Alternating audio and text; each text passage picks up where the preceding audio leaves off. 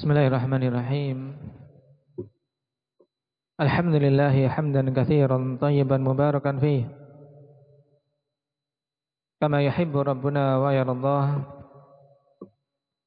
أشهد أن لا إله إلا الله وحده لا شريك له وأشهد أن محمدا عبده ورسوله صلى الله عليه وعلى آله وأصحابه ومن تبعهم بإحسان إلى يوم الدين أما بعد يرحمك الله إخواني الكرام رحمني ورحمكم الله Sebagaimana kita ketahui bersama Sembilan hari telah berlalu dari sepuluh awal bulan Dhul Hijjah dan Alhamdulillah atas taufik dari Allah Subhanahu wa taala di mana Allah Subhanahu wa taala berikan kemudahan kepada kita untuk mengisi hari-hari yang lalu dengan ibadah-ibadah yang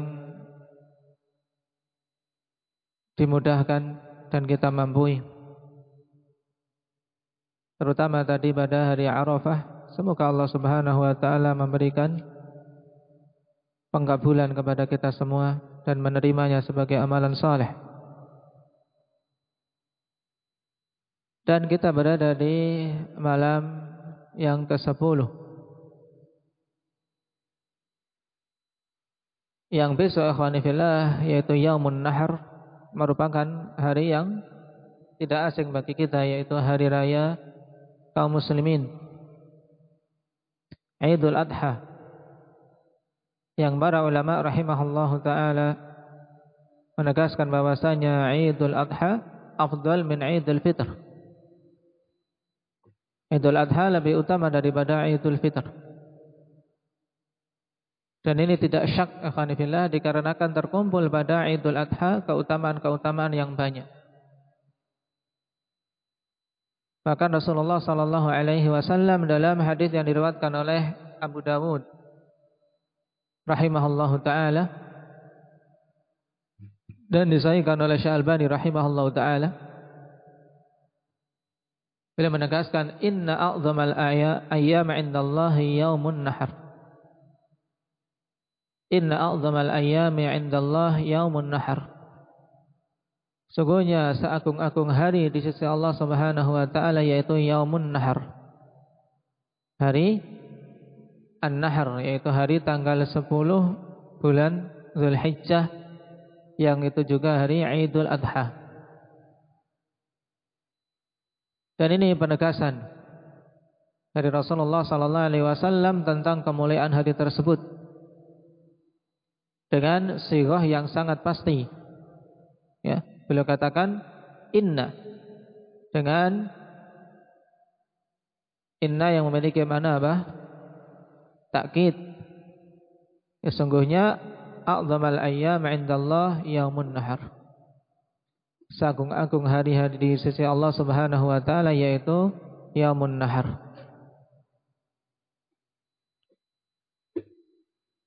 Adapun tadi hari Arafah itu adalah hari yang paling utama untuk berdoa. Naam. Tayyib khairud du'a afdalud du'a atau khairud du'a doa yaumi Arafah. Sebaik-baik doa adalah doa pada hari Arafah. Demikian pula pada hari Idul Adha khanifillah terkumpul keutamaan yang lain yang dikenal hari tersebut dengan Yaumul Hajjil Akbar. Jadi penamaannya ya Idul Adha, ya Yaumun Nahar yang merupakan afdalul ayyam indallah juga dikenal dengan apa? Yaumul Hajjil Akbar. Hari Al-Hajjil Akbar. Kenapa dinamakan hari Al-Hajjil Akbar? Dikarenakan pada hari tersebut terkumpul amalan-amalan haji yang paling banyak Ya paling banyak dari amalan-amalan haji terkumpul pada hari ini. Oleh karena itulah ketika Nabi Shallallahu Alaihi Wasallam berdiri pada hari nahar di antara dua jumrah pada haji wada sebagaimana dikhabarkan oleh Ibnu Umar radhiyallahu anhuma beliau mengatakan hadza yaumul hajjil akbar. Ini dalam dalam riwayat Bukhari. Ini adalah haji eh, ini adalah hari haji akbar. Mayoritas apa kenapa dinamakan tanggal 10 Dzulhijjah dengan yaumul hajjil akbar? Kenapa Ukasha? Karena mayoritas amalan haji terkumpul pada hari tersebut yang meliputi lima amalan utama, ikhwan. Yang pertama yaitu Ramyu Jumratil Aqabah, melempar jumrah Aqabah. Yang kedua An-Nahar, penyembelihan hadi dan udhiyah penyembelihan udhiyah. Yang ketiga al-halqu awit taksir, tergantung. Nah, yaitu mencukur rambut, baik digundul dan ini yang lebih utama bagi para laki-laki atau memangkas, memendekkan ini untuk para wanita. Karena wanita tidak boleh digundul. Kemudian yang keempat tawaf. Yang kelima sa'i. Nah, yang sering diistilahkan atau untuk menyingkat ikhwanifillah urut-urutannya. Nahar biasa disebut zabah juga penyembelihan. Ya radhaha nah radaha tosa yaitu ra rami zal zabah menyembelih ha apa halq kemudian to tawaf sin apa? Sa'i. Ini lima amalan. Naam. Yang terkumpul pada apa? Pada yaumun nahar. Bagi orang-orang yang berhaji. Nasallallahu at-taufiq. Nah ini tiga keutamaan pokok. Hari tanggal 10 bulan Zulhijjah. Apa saja Pak Sukaina? Enggak, keutamaannya tiga keutamaan pokok tanggal 10 bulan Zulhijjah apa saja yang pertama tadi?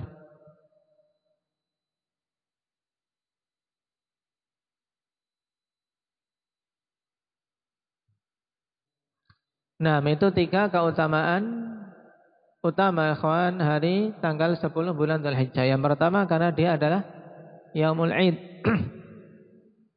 Yaumul Idul Adha, Idul kaum muslimin. Tentunya hari utama.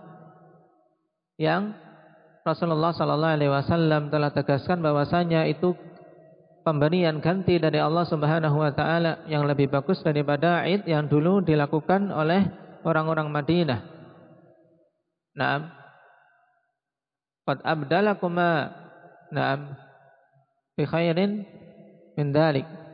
Sungguhnya Allah Subhanahu wa taala telah apa? Telah ganti untuk kalian nah dengan sesuatu yang lebih utama darinya.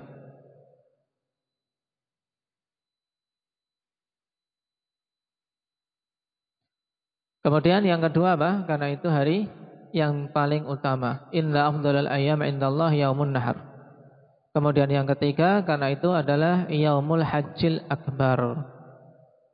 Ya, kenapa disebut Yaumul Hajjil Akbar? Baru tadi jelaskan kenapa Apa Muhammad?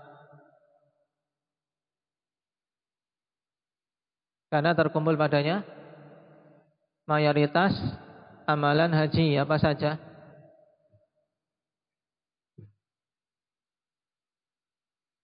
Melempar jumrah. Yang kedua, urut ini urut harus urut ini yang sunnahnya urut sebagaimana urutan tadi radhaha tos ya. tosa ra apa rami ya melempar jumrah apa jumrah aqabah hari itu kemudian za zabah apa menyembelih kemudian ha halq gundul. Ya. Kemudian ta apa ta? Tawaf. Kemudian sa sin sa'i. Ya. Udah. Nanti kalau haji jangan bingung. Ya, semoga bisa haji semua. Nah, saya Nasallallahu taufik. Makanya karena itu hari utama, kawan, jangan lupa untuk mengharap kepada Allah Subhanahu wa taala mendapatkan keutamaannya. Nah, dan juga terkhusus bagi yang Allah Subhanahu wa taala mudahkan untuk bisa menyembelih udhiyah untuk betul-betul mengharap pahala di sisi Allah Subhanahu wa taala dan memohon agar diterima amalannya. Oleh karena itulah mari kita baca pada malam hari ini ayat yang ke-37 dari suratul Hajj. Penjelasan dari Imam As-Sa'di rahimahullah taala berhubungan dengan firman Allah Subhanahu wa taala la yanalallaha luhumuha wala dima'uha walakin yanaluhu taqwa minkum Kadzalika sakhkharaha lakum litukabbirullaha ala ma hadakum.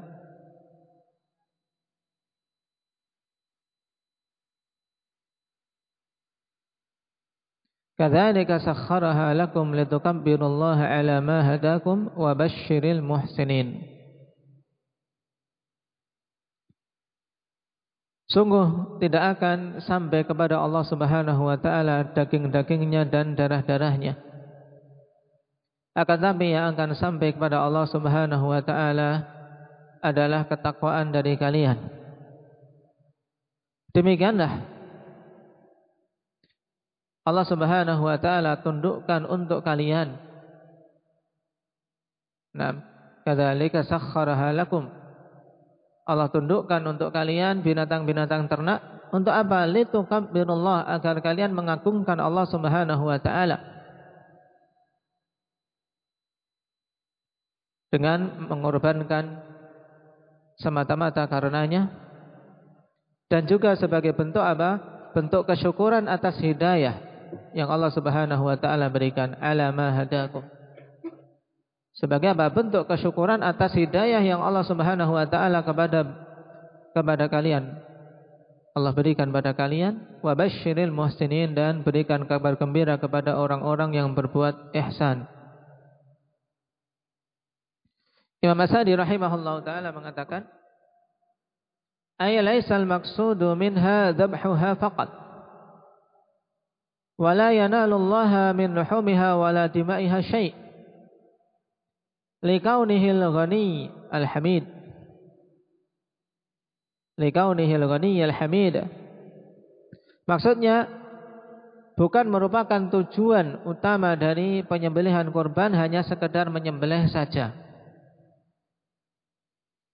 Nah,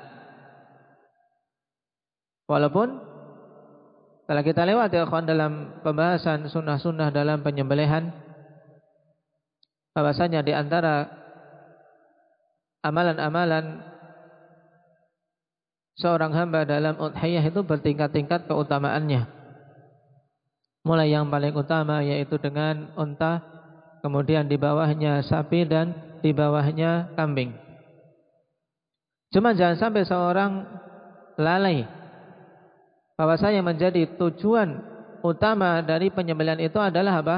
Adalah untuk mengagungkan Allah Subhanahu wa taala di mana kita korbankan sebagian yang Allah Subhanahu wa taala rezekikan semata-mata karena Allah. Di sinilah ikhwan, kenapa kok yang utama kalau mampu untuk menyembelih sendiri? Karena seorang ketika mengorbankan nah binatang udhiyahnya kemudian dia menyembelih sendiri di situ diharapkan betul-betul terkumpul padanya apa terkumpul padanya naam pengagungan pada Allah Subhanahu wa taala kemudian memohon kepada Allah Subhanahu wa taala agar diterima. Cuman juga diperbolehkan untuk mewakilkan ketika naam punya uzur. Sebagaimana Rasulullah sallallahu alaihi wasallam pada naam sebagian binatang-binatang sembelihan nah udhiyah beliau mewakilkan kepada Ali bin Abi Thalib radhiyallahu anhu. Karena beliau nah saat itu tidak hanya satu saja ya menyembelihnya. Nah, kata Imam Asadi rahimahullah, "Laisal maqsudu minha dhamhuha faqat."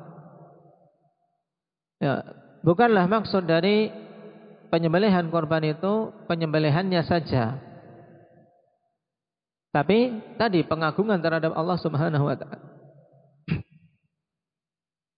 Wala yanalullaha min wala dima'iha syai' dan tidak mencapai Allah Subhanahu wa taala dari daging-dagingnya dan darahnya sedikit pun tidak akan sampai pada Allah Subhanahu wa taala. Dikarenakan Allah Subhanahu wa taala adalah Al-Ghani Al-Hamid. Zat yang maha kaya, tidak butuh kepada sesuatu pun, apalagi daging maupun darah. Allah tidak butuh karena Allah Subhanahu wa taala maha kaya. Demikian pula Al-Hamid, zat yang maha terpuji, yang maha sempurna. Nah, lalu kenapa Allah Subhanahu wa taala syariatkan hal tersebut? Karena diinginkan dari hamba-hambanya ini betul-betul mengagungkan Allah tabaraka wa taala. Sehingga yang sampai kepada Allah wa innama yanaluhul ikhlasu fiha wal ihtisabu wan niyatus salihah. Nah, ini yang harus betul-betul dijaga, ditata. Dan hanyalah yang akan sampai kepada Allah Subhanahu wa taala adalah keikhlasan pada amalan tersebut serta ihtisab yaitu rasa harap pada Allah Subhanahu wa taala dan niat yang baik. Ya niat yang salih. Bukan apa? Bukan niatan-niatan karena selain Allah Subhanahu wa taala. Naam.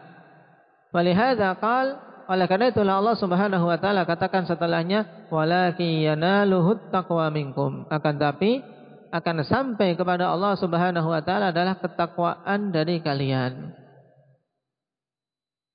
Qala fa fi hadza hathun wa targhibun 'ala al-ikhlasi fin nahr. Maka pada perkataan Allah Subhanahu wa taala ini ada dorongan dan hasungan untuk ikhlas dalam penyembelihan. Nah, betul-betul mengusahakan untuk ikhlas karena Allah Subhanahu wa taala karena itulah yang akan diterima. Jangan sampai seorang hamba ikhwanifillah na'am telah mengorbankan sesuatu tapi ternyata tidak mendapatkan bagian. Makanya ditata keikhlasannya untuk memohon pahala dari Allah Subhanahu wa taala dan keridhaannya wa an yakuna al-qasdu wajhallahi wahdah dan dorongan agar tujuan utama adalah mengharapkan wajah Allah Subhanahu wa taala semata. La fakhran wala riya'an wala sum'atan wala mujarrada adah. Nah ini. Bukan karena fakhr, bukan karena untuk berbangga-bangga. Nah, untuk apa? Berbangga-bangga membanggakan diri atas yang lainnya wala riya tidak pula karena ingin dilihat. Ya, tidak ingin dilihat. Taib wala sum'ah juga bukan karena sekadar ingin didengar. Nah, ingin didengar pada zaman sekarang ingin viral, ingin terkenal. Naam, wala mujarrada ada dan juga jangan nah, hanya sekedar kebiasaan karena setiap tahun dia berkorban ya setiap tahun, tahun berkorban maka kemudian jadi adat tok kebiasaan. Tidak ada ihtisam, tidak ada rasa harap pada Allah Subhanahu wa taala.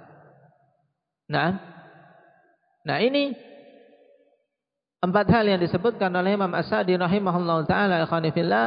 Nah, banyak manusia bah, banyak manusia terjatuh padanya dalam ibadah yang agung tersebut.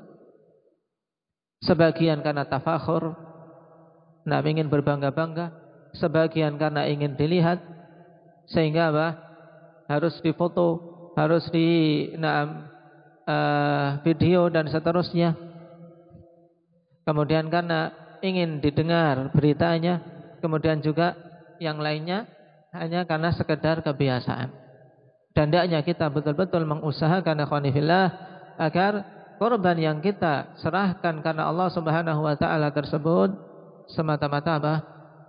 Mengharapkan keridhaan Allah dan mengharapkan untuk bisa melihat wajah Allah Subhanahu wa taala kelak di surganya. Wa hakadha sairul ibadat illam yaktarin bihal ikhlasu wa taqwallah kanat kal kusyuril ladzi la lubba fihi. Dan demikian pula semua ibadah-ibadah apabila tidak tergabung dengan keikhlasan dan ketakwaan kepada Allah Subhanahu wa taala, maka jadinya ibarat seperti apa? Usyur alladzi la lubba fi. Ibarat seperti kulit yang tidak ada isinya. Mungkin kulitnya bagus. Ya, indah, tapi kulit isinya tidak ada. Nah, seorang kalau pengen beli apa? Buah-buahan. Taib Beli apel, Masya Allah kulitnya bagus tapi kulit tok kira-kira mau ndak Afif? Hah? Nah, apel-apel plastik itu kan bagus. Ya, tapi ndak ada isinya, kopong. Nah, kalkusur alladzi la lubba fi. Seperti kulit tapi ndak ada isinya. Demikian pula wal jasad alladzi la ruha fi. Ya, seperti jasad yang tidak ada ruh padanya, berarti bangkai. Seperti bangkai. Nah, sebagus apa pun ikhwanifillah. Nah, tapi sudah mati. Kira-kira gimana? Nah, tidak ada nilainya. Tidak ada nilainya. Makanya ikhlas betul-betul kita jaga ikhwan. Ikhlas dijaga, keikhlasan untuk kita memohon pada Allah Subhanahu wa taala agar diterima. Nah, amalan kita yang sedikit ini. Kadzalika sakhkharaha lakum litukabbirallah. Demikianlah Allah Subhanahu wa taala tundukkan binatang-binatang ternak tersebut untuk kalian. Litukabbirullah agar kalian mengagungkan Allah, ay tu'azzimuhu wa tujilluh.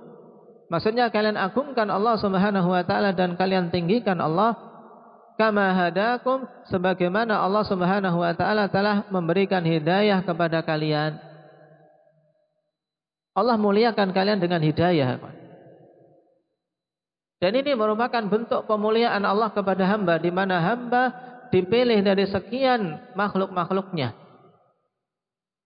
Kemudian dia diberi anugerah besar yaitu hidayah. Ya, sebagaimana Allah berikan hidayah kepada kalian, maka demikian pula. Kalian agungkan Allah Subhanahu wa taala. Ay muqabalatan li hidayatihi iyyakum. Maksudnya sebagai usaha untuk membalas hidayah yang Allah Subhanahu wa taala berikan kepada kalian walaupun tentunya tidak mungkin tapi ini sebagai bentuk kesyukuran kepada Allah Subhanahu wa taala. Kalau untuk betul-betul membalas dan sehingga bisa semisal tidak bisa. Karena nikmat Allah Subhanahu wa taala begitu banyak pada kita. Fa innahu yastahiqqu akmala tsana'i wa ajala alhamdi wa a'la ta'zim. Sebab sesungguhnya Allah Subhanahu wa taala zat yang berhak untuk mendapatkan sesempurna sempurnanya pujian dan seagung-agungnya pujian dan setinggi-tingginya pengagungan. Wa basyiril muhbit wa basyiril muhsinin.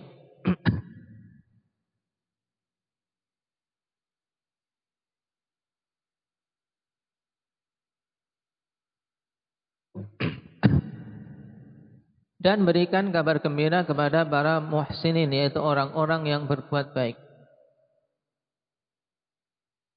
Dan ihsan ini aba ikhwanifillah berbuat baik bi ibadatillah dengan peribadatan kepada Allah Subhanahu wa taala. Dan ini umum mencakup siapa saja yang memperbagus ibadahnya pada Allah Subhanahu wa taala.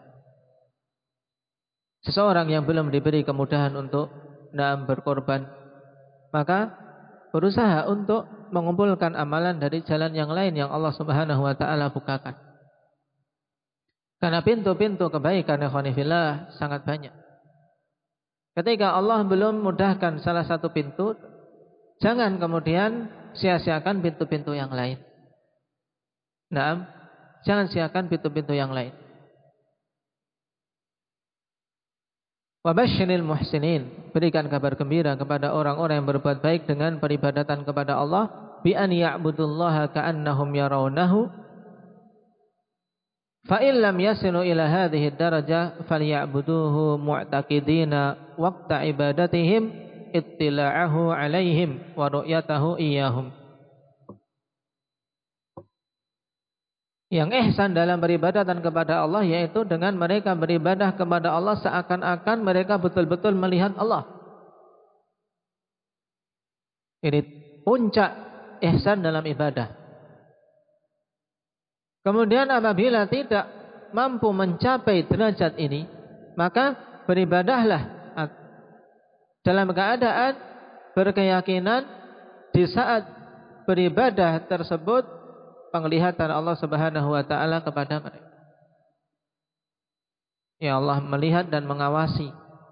Maka ini yang hendaknya kita senantiasa hadirkan kawan. Kalau kita sedang beribadah hadirkan bahwasanya Allah melihat kita. Karena ini merupakan salah satu pendorong terbesar untuk kita bisa apa? memperbagus ibadah. Kalau kita yakin Allah melihat kita. Kalau Allah melihat kita berarti usahakan ibadah yang bagus. Di sisi yang lain juga apa? Usahakan yang ikhlas. Wal muhsinina li'ibadillahi bi jami'i wujudil ihsan dan orang-orang yang berbuat baik terhadap hamba-hamba Allah. Karena ihsan terbagi menjadi dua. Ihsan bi ibadatillah dan ihsan li ibadillah. Ihsan kepada hamba-hamba Allah Subhanahu wa taala dengan semua bentuk-bentuk perbuatan ihsan. Min naf'i malin aw ilmin aw jahin aw nushin aw amrin bin ma'ruf aw nahyin an munkarin aw kalimatin thayyibatin wa nahwi. Perhatikan ini khanifillah. Contoh perbuatan ihsan kepada sesama hamba Allah Subhanahu wa taala baik itu berupa memberi, memberikan kemanfaatan dengan harta min naf'i malin bagi siapa saja yang Allah Subhanahu wa taala bukakan pintu ini untuk memberikan kemanfaatan dengan rizki berupa harta yang Allah Subhanahu wa taala mudahkan dan anugerahkan maka masuki pintu tersebut. Karena tidak semua orang juga bisa apa? Bisa memasukinya. Allah bagi-bagi kepada hamba-hambanya akhwanifillah peluang-peluang untuk ibadah maka kapan saja dibukakan peluang untuk kita jangan sekali-kali kita menyia-nyiakannya. Karena bisa saja setelah itu peluang tersebut tertutup padahal kita di waktu mendatang ternyata berharap untuk bisa mendapatkannya.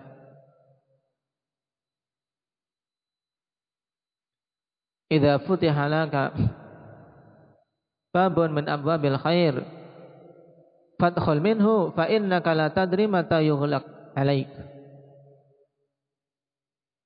Apabila dibukakan untukmu pintu-pintu kebaikan, maka masukilah darinya.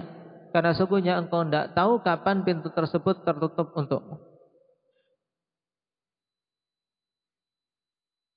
Au ilmin atau berbuat ihsan dengan memberikan kemanfaatan berupa ilmu.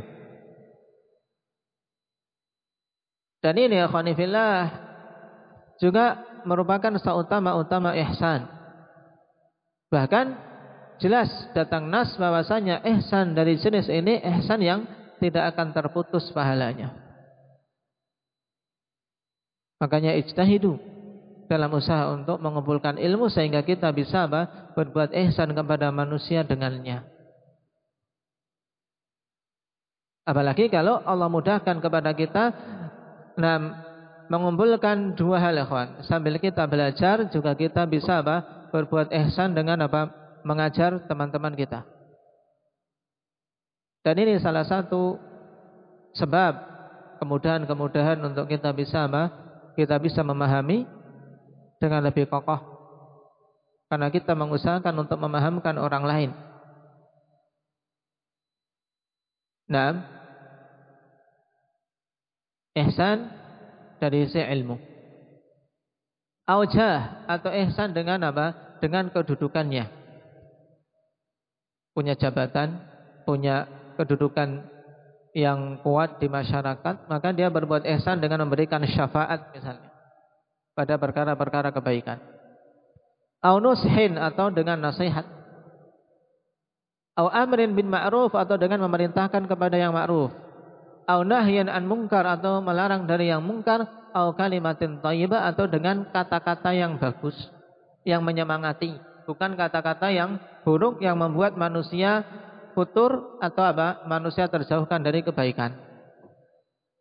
Ejek-ejekan atau kalimat-kalimat yang jorok dan seterusnya. Ini bukan ihsan kalimat bulian terhadap temannya. Wanah midalik dan yang semisal itu. Dah dari pintu-pintu ihsan ini mana yang kita sudah mampu memasukinya ikhwanifillah maka jaga kemudian tingkatkan. Jangan sampai tidak ada satupun dari pintu berbuat ihsan tadi yang kita tidak memasukinya di hari-hari kita. Ya ndak nah bersedekah, ndak pula apa? Memberikan ihsan dengan ilmu, tidak pula memberi nasihat, tidak pula amar ma'ruf nahi mungkar, tidak pula na'am mengungkapkan atau mendorong dengan kalimat-kalimat yang bagus. Nah ini jangan sampai hari-hari kita luput dari perkara-perkara tersebut. Jaga tidak hilang satu hari pun kecuali kita punya bagian dari apa? Ihsan dalam peribadatan kepada Allah dan ihsan kepada para makhluk untuk bisa mendapatkan bagian kabar gembira ini. Fabashiril muhsinin. Fal muhsinuna lahumul bisyaratu minallahi di dunya wal akhirah. Maka orang-orang yang berbuat baik mereka mendapatkan kabar gembira dari Allah Subhanahu wa taala dengan keberuntungan di dunia dan di akhirat. Kegembiraan dunia dan akhirat, kebahagiaan dunia dan akhirat. Tidak ada ruginya ikhwan orang berbuat baik. Nah, tidak pernah dia akan merugi. Dan yang Allah Subhanahu wa taala berikan jauh-jauh berlipat-lipat ganda dari kebaikan yang kita usahakan. Makanya perdagangan dengan Allah Subhanahu wa taala adalah perdagangan yang tidak pernah ada ruginya. Tijarah lan tabur. Jual beli perdagangan yang tidak akan pernah kalian merugi. Tapi dengan catatan tadi kita betul-betul ikhlas dalam menunaikannya. Wa sayuhsinullahu ilaihim kama ahsanu fi ibadatihi wa li'ibadihi. Dan Allah Subhanahu wa taala akan berbuat baik kepada mereka sebagaimana mereka telah berbuat baik dalam peribadatan kepadanya dan berbuat baik kepada hamba-hamba Allah tabaraka wa taala. Dan kalau Allah sudah berbuat baik kepada hamba akhwan, maka sungguh hanya keberuntungan dan kebahagiaan yang akan dia rasakan. Tidak akan ada kesedihan, tidak akan ada kekhawatiran.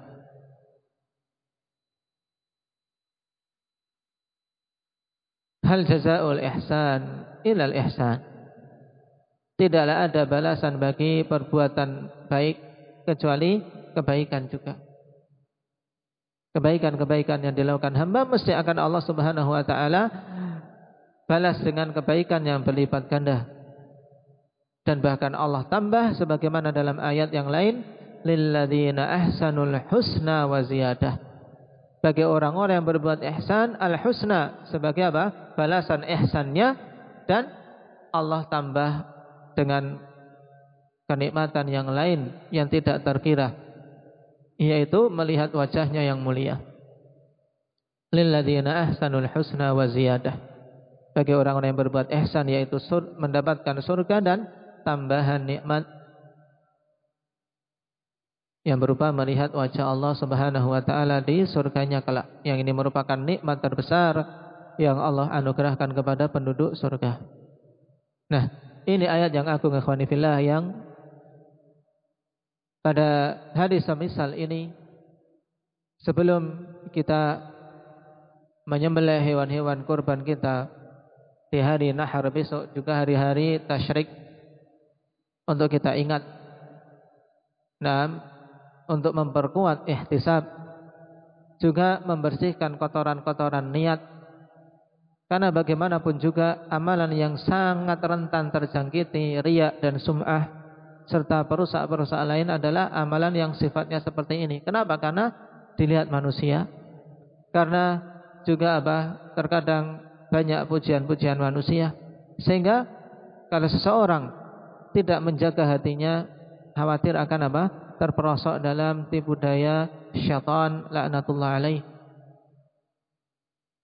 Makanya kita memohon pada Allah Subhanahu wa taala memberikan taufik kepada kita dan memberikan kemudahan kepada kita dalam beramal saleh dan memohon kepadanya agar Allah menerima amalan-amalan kita semua sehingga syiar kaum muslimin syiar para salaf syiar sahabat ridwanullah alaihim di hari Id adalah doa tersebut taqabbalallahu minna wa minkum salihal a'mal karena memang itulah kegembiraan yang sebenarnya ikhwan kegembiraan yang sebenarnya yaitu tatkala amalan-amalan hamba diterima oleh tabarak Allah tabaraka wa taala. Taibarakallahu fikum. Nasallallahu azza wa jal at-taufiq lima yuhibbuhu wa yardah. Walhamdulillahi rabbil alamin.